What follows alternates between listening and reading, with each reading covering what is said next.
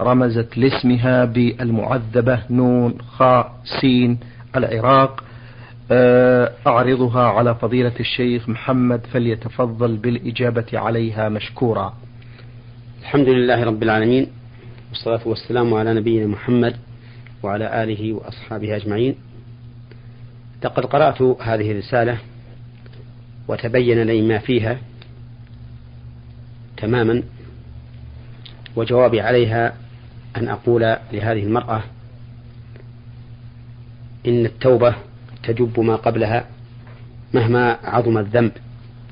فإن الله عز وجل يقول في كتابه قل يا عبادي الذين أسرفوا على أنفسهم لا تقنطوا من رحمة الله إن الله يغفر الذنوب جميعا إنه هو الغفور الرحيم.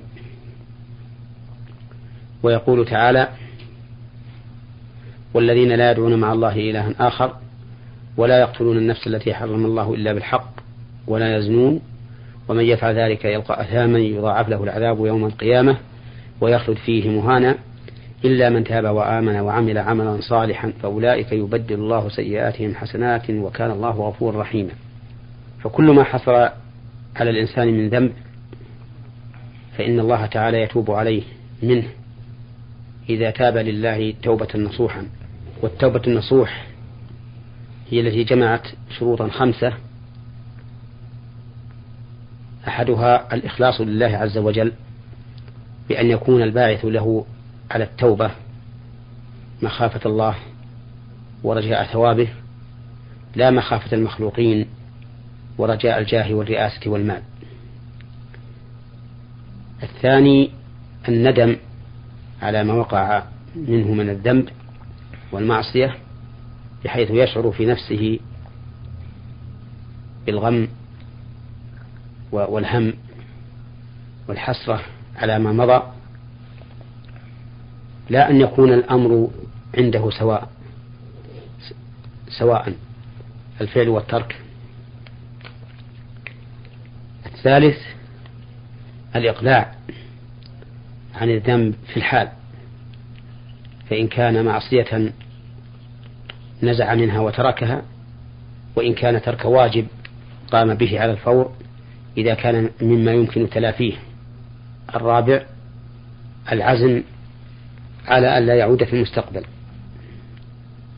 بحيث يعقد النية المصممة على أن لا يعود إلى هذا الذنب في المستقبل. فإن عاد إليه فيما بعد بأن سولت له نفسه أن يعود فإن التوبة الأولى لا تنتقل. ولكن يجب عليه أن يتوب مرة ثانية من فعله المرة الثانية.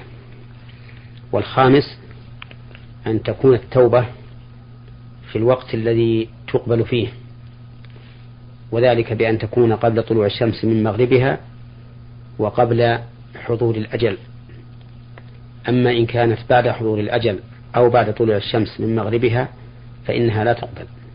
لقول الله تعالى وليست التوبة للذين يعملون السيئات حتى إذا حضر أحدهم الموت قال إني تبت الآن ولقوله تعالى يوم يأتي بعض آيات ربك لا ينفع نفسا إيمانها لم تكن آمنت من قبل أو كسبت في إيمانها خيرا وقال النبي صلى الله عليه وسلم لا تنقطع التوبة حتى تنقطع الهجرة أو قال لا تنقطع الهجرة حتى تنقطع التوبة ولا تنقطع التوبة حتى تخرج الشمس من مغربها. فهذه الشروط الخمسة إذا تمت صارت التوبة نصوحا وقبلها الله عز وجل. وإذا تاب فإذا تاب الإنسان وآمن وعمل عملا صالحا فإن الله يبدل سيئاته حسنات. والتمسي زوجا يكون مرضيا في خلقه ودينه لأن النبي عليه الصلاة والسلام يقول إذا أتاكم من ترضون دينه وخلقه فأنكحوه. وسيبدل الله تعالى ذلك الهم الذي نزل فيك إذا تحققت التوبة سيبدله الله تعالى فرحا وسرورا. نعم.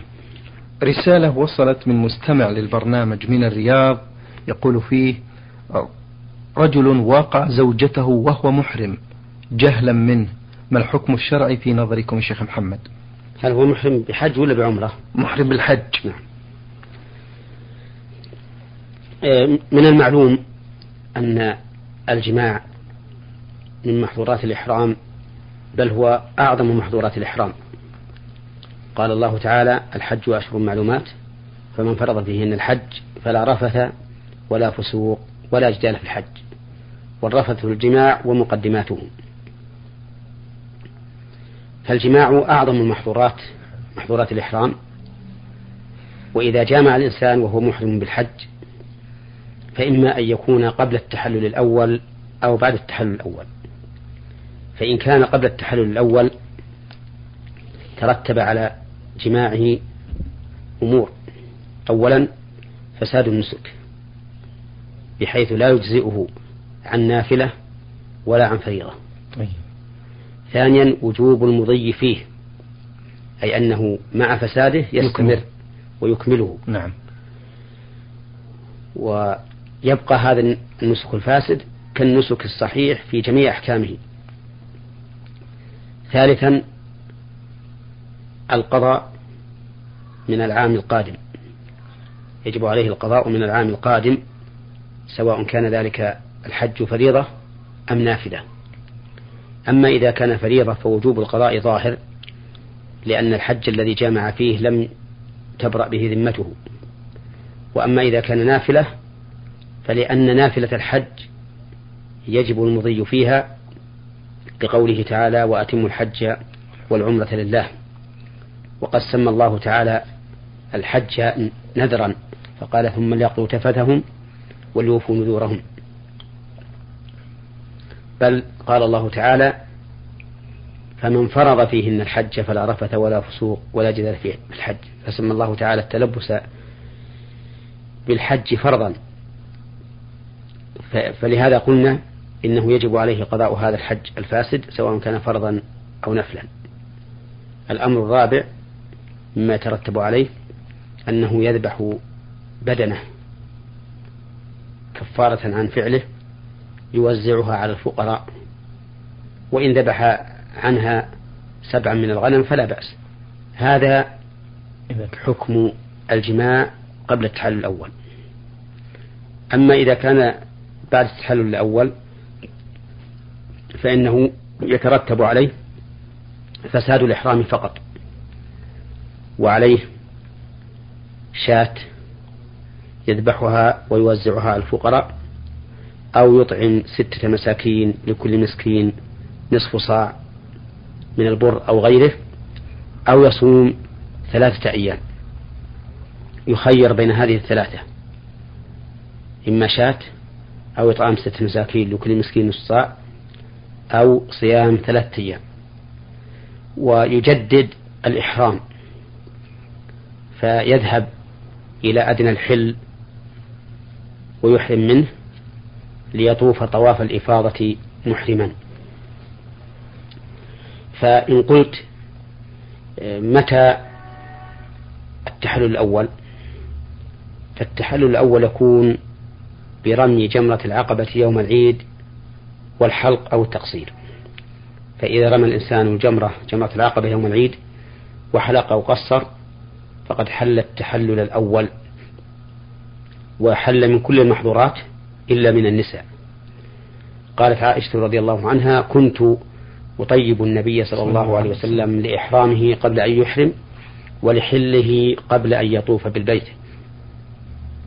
وهذا الحديث دليل على أن الإحلال يليه الطواف بالبيت وهو يقتضي أن يكون الحلق سابقا على الإحلال. كما قررناه قبل قليل بأن التحلل الأول يكون برمي جمرة العقبة يوم العيد مع الحلق أو التقصير. فالجماع الذي قبل ذلك يترتب عليه الأمور الأربعة التي ذكرناها آنفا والذي بعد ذلك يترتب عليه ما ذكرناه من فساد الإحرام دون النسك ووجوب فدية أو إطعام أو صيام. ولكن إذا كان هذا الإنسان جاهلا بمعنى أنه لا يدري أن هذا الشيء حرام فإنه لا شيء عليه سواء كان ذلك قبل التحلل الأول أو بعده. لأن الله عز وجل يقول ربنا لا تؤاخذنا إن نسينا أو أخطأنا. فقال الله قد فعلت. ويقول وليس عليكم جناح فيما أخطأتم به ولكن ما تعمدت قلوبكم. ولكن لو قال قائل إنه إذا كان هذا الرجل عالما بأن الجماع حرام في حال الإحرام لكن لم يظن أنه يترتب عليه كل هذه الأمور. ولو ظن أنه يترتب عليه كل هذه الأمور ما فعله. فهل هذا عذر؟ فالجواب لا ليس هذا بعذر. العذر أن يكون الإنسان جاهلا بالحكم لا يدري أن هذا الشيء حرام. وأما الجهل بما يترتب على الفعل فليس بعذر. ولذلك لو أن رجلا محصنا يعلم أن الزنا حرام وهو بالغ عاقل قد تمت شروط الإحصان في حقه لوجب عليه الرجم. لكن لو قال لنا أنا, أنا لم أعلم أن الحد هو الرجم ولو علمت أن الحد هو الرجم ما فعلت قلنا له هذا ليس بعذر. فعليك الرجم وإن كنت ذا تدري ما عقوبة الزنا. ولهذا لما جاء الرجل الذي جامع في نهار رمضان يستفتي النبي صلى الله عليه وسلم ما لا يجب عليه ألزمه النبي صلى الله عليه وسلم بالكفارة مع أنه كان حين جماعة جاهلا بما يجب عليه. فدل ذلك على أن الإنسان إذا تجرأ على المعصية وانتهك حرمات الله عز وجل ترتب عليه آثار تلك المعصية وإن كان لا يعلم بآثارها حين فعلها. نعم. بارك الله فيكم. الصيام الشيخ محمد هل هو في مكة أم عندما يرجع؟ الصيام في كل مكان سواء في مكة أو في بلده طيب. وسواء كان متتابعا أو متفرقا. بارك الله فيكم وجزاكم الله خيرا.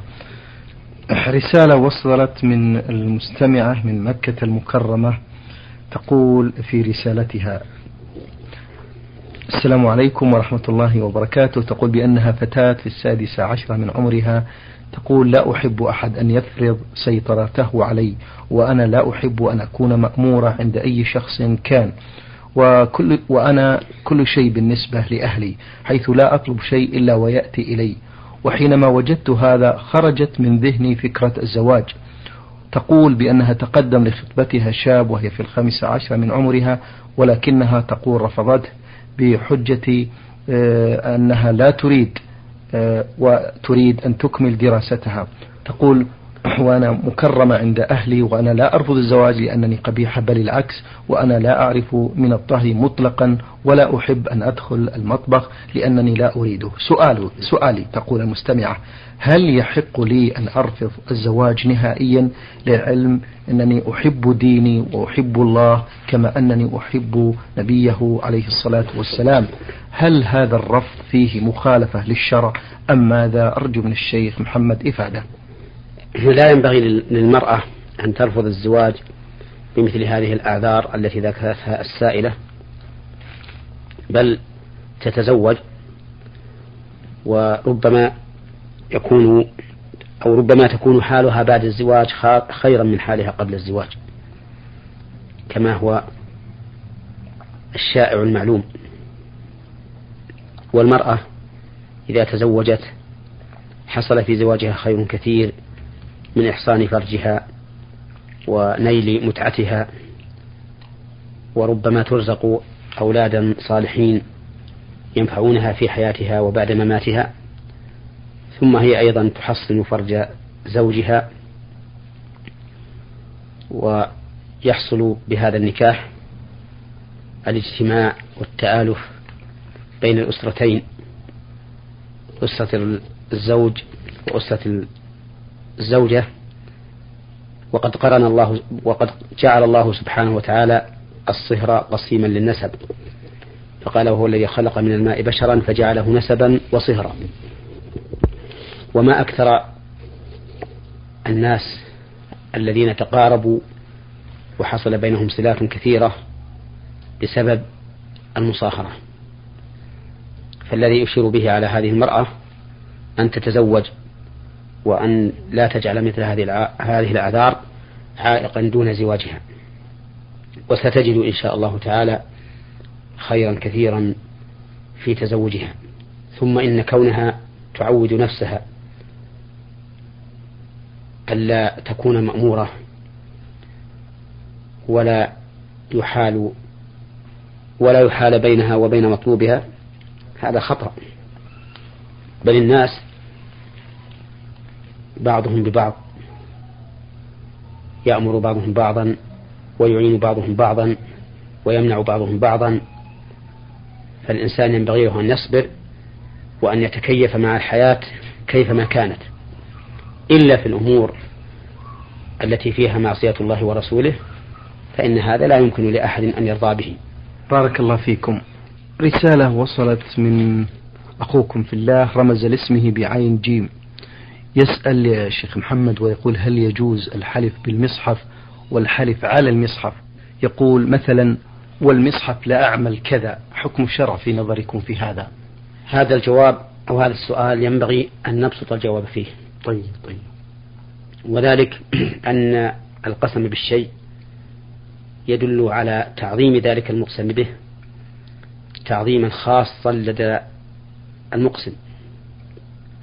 ولهذا لا يجوز لأحد أن يحلف إلا بالله تعالى بأحد أسمائه أو بصفة من صفاته مثل أن يقول والله لأفعلن ورب الكعبة لأفعلن وعزة الله لأفعلن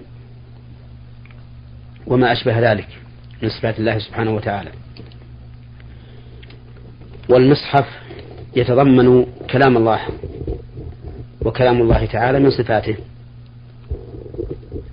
وهو أعني كلام الله صفة ذاتية فعلية لأنه بالنظر إلى أصله وأن الله تعالى لم يزل ولا يزال موصوفا به لأن الكلام كمال فهو بهذا فهو من هذه النظرية من صفات الله الذاتية.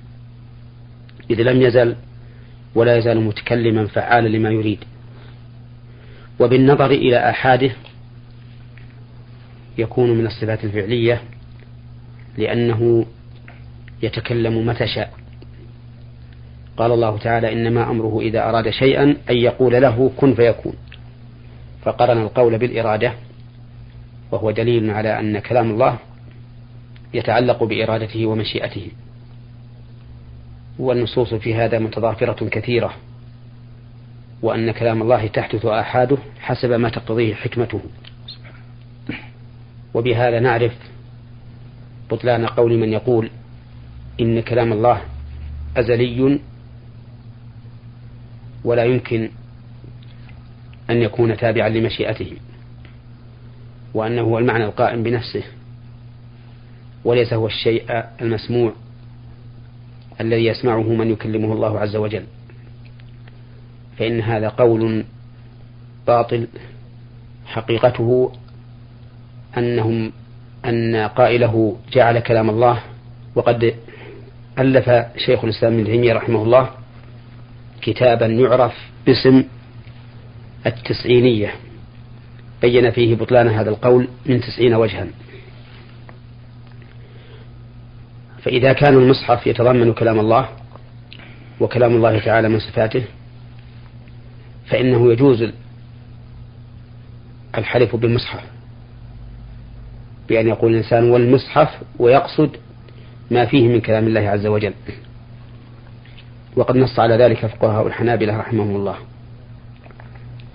ومع هذا فإن الأولى للإنسان أن يحلف بما لا يشوش على السامعين بأن يحلف باسم الله عز وجل فيقول والله أو رب الكعبة أو الذي نفسي بيده وما أشبه ذلك من الأشياء التي لا تستنكرها العامة ولا يحصل لديها فيها لديها فيه تشويش.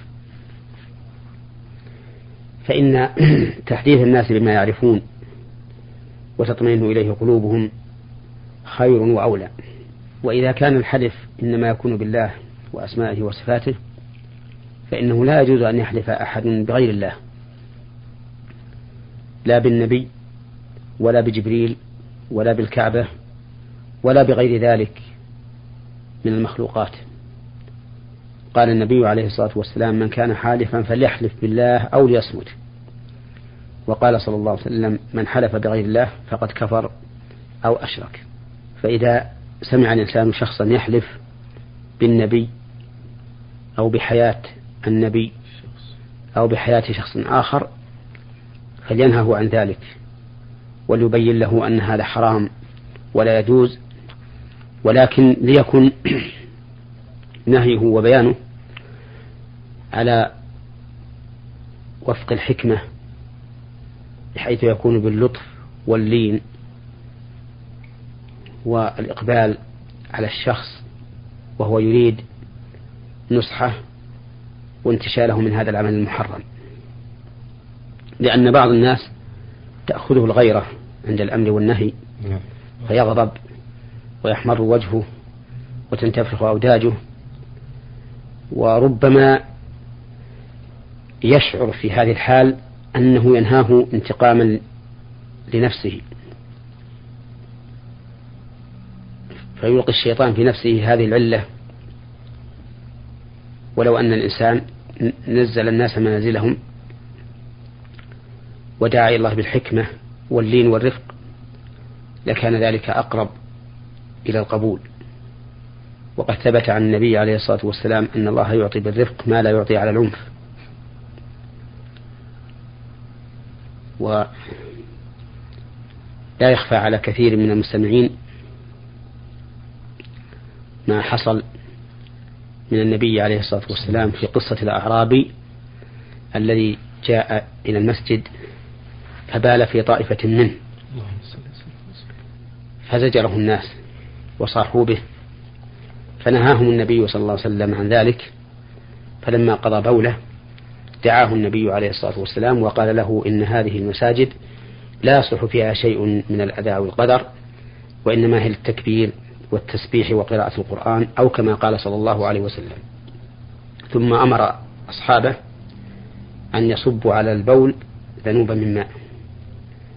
فبهذا زالت المفسدة وطهر المكان وحصل المقصود بالنسبة لنصيحة هذا الأعرابي الجاهل. وهكذا ينبغي لنا نحن في دعوة عباد الله إلى دين الله أن نكون داعين إلى الله سبحانه وتعالى. فنسلك الطريق التي تكون أقرب إلى إيصال الحق إلى قلوب الخلق وإصلاحهم. والله الموفق. بارك الله فيكم.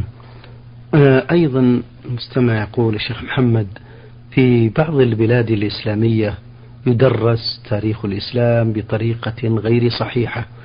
مما يؤدي إلى آه، بغض بعض الصحابة رضوان الله رضوان الله عليهم. نرجو التوضيح خاصة عن آه، موقف آه، بعض المعارك. نرجو منكم الإفادة. ما قاله السائل صحيح فإن التاريخ في الحقيقة يزور ويشوه حسب ما تكون الدولة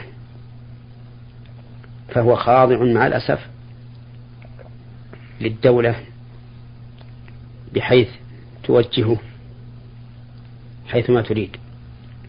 وخاضع كذلك لبعض الأفكار التي تجترئ على الكذب وتستسيغه في جانب ما ما تدعو إليه وتهدف إليه. ولذلك نرى في كثير من كتب التاريخ أشياء مشوهة